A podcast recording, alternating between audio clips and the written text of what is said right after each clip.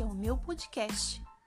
Oi, meu nome é Gleidiane, sou pedagoga e atualmente sou professora de bebês de dois aninhos, que cá entre nós são as minhas paixões.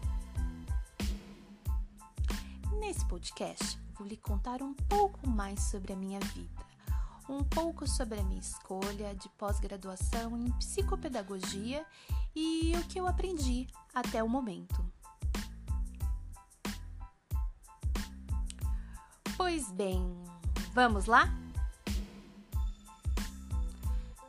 Todos os meus estágios de graduação em pedagogia foram em escolas públicas, pois na região em que moro não tem muitas escolas particulares. E dentro dessa minha experiência de estágios, observei que havia muitas crianças com dificuldades escolares e que não tinham o atendimento devido. Nesse mesmo tempo, fui voluntária em uma associação que tinha o teatro como meio de ensino. E lá vi novamente crianças com dificuldades de aprendizagem e muitas das famílias e dos próprios educadores não sabiam como lidar com as situações. Assim que comecei a trabalhar na área, essas situações se repetiram. Então, decidi que iria iniciar uma pós em psicopedagogia para conseguir ajudar essas crianças. A princípio, achei que era isso que iria aprender, mas tenho aprendido muitas outras coisas além do que imaginei. Aprendi a me colocar no lugar de aluno, a repensar como foram dadas as minhas aprendizagens desde a infância até agora também aprendi a questionar o papel do professor, tanto dos professores que tive lá atrás, como o meu papel de professora em relação aos meus alunos. Será que quero ser tratada assim?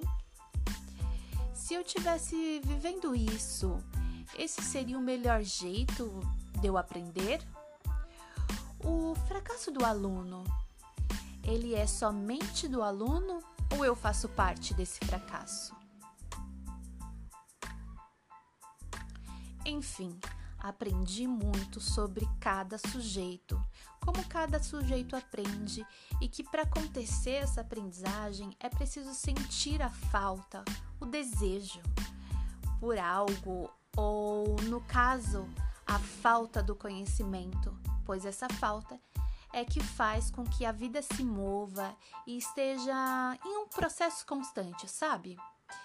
E o quanto essa falta está atravessada a afetividade estabelecida entre o professor e o aluno.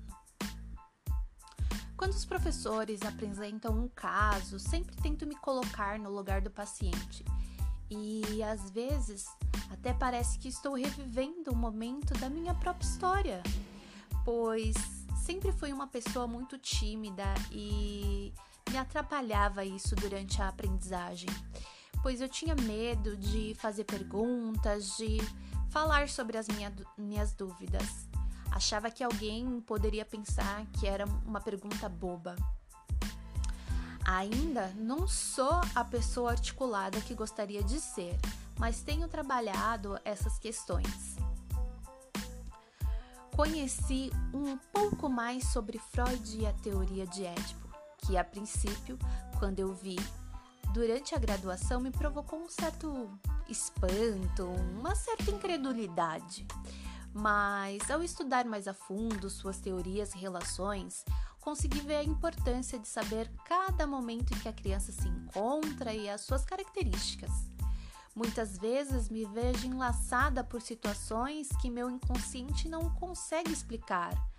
Coisas que foram vividas durante a minha infância e a minha juventude e que no momento vivido parecia não ter importância, mas que criaram grandes reflexos sobre o que eu sou hoje.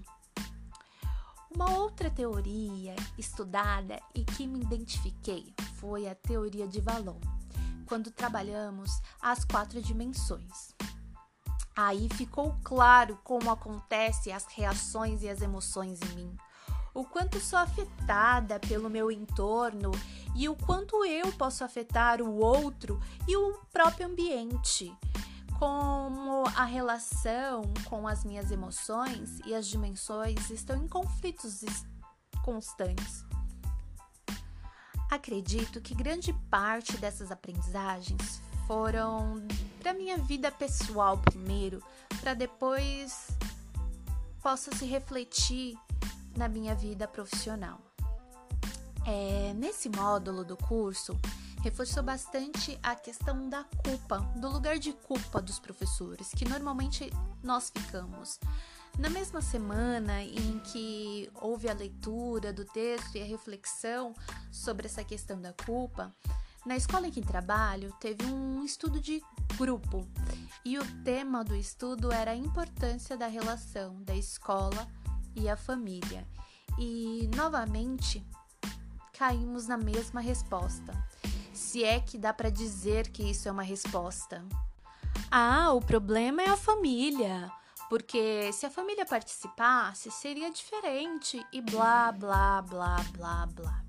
Percebi que novamente nós, professores, não tomamos esse papel de responsabilidade sobre o problema. Tentamos resolver ou mudar essa realidade. Novamente jogamos para o outro, para uma outra pessoa ou uma outra questão. questão. Muitas vezes isso acontece por não termos esse hábito de nos analisar em grupo, de ouvir a si mesmo e de ouvir o outro e repensar o trabalho que estamos fazendo. Uma outra preocupação que foi, levada, que foi levantada durante o curso foi a questão da própria profissão do psicopedagogo está virando uma profissão ortopédica. Existem casos que poderiam ser trabalhados por questões simples que um olhar sensível e uma escuta atenta do próprio professor poderia ter resolvido, mas que pela forma com que foi respondida ou não respondida desencadeou outras coisas, outras questões e acabou sendo necessário encaminhar o sujeito para o profissional de psicopedagogia. E existem outras situações, questões mais vinculadas à relação familiar do que propriamente a um fracasso de aprendizagem. Construir uma relação de troca e de escuta é muito importante para todos os que se encontram na escola, sejam os alunos, os professores, coordenadores e demais equipes. Somente pela escuta e troca podemos analisar e avaliar qual o melhor caminho e estratégia temos para resolver um problema.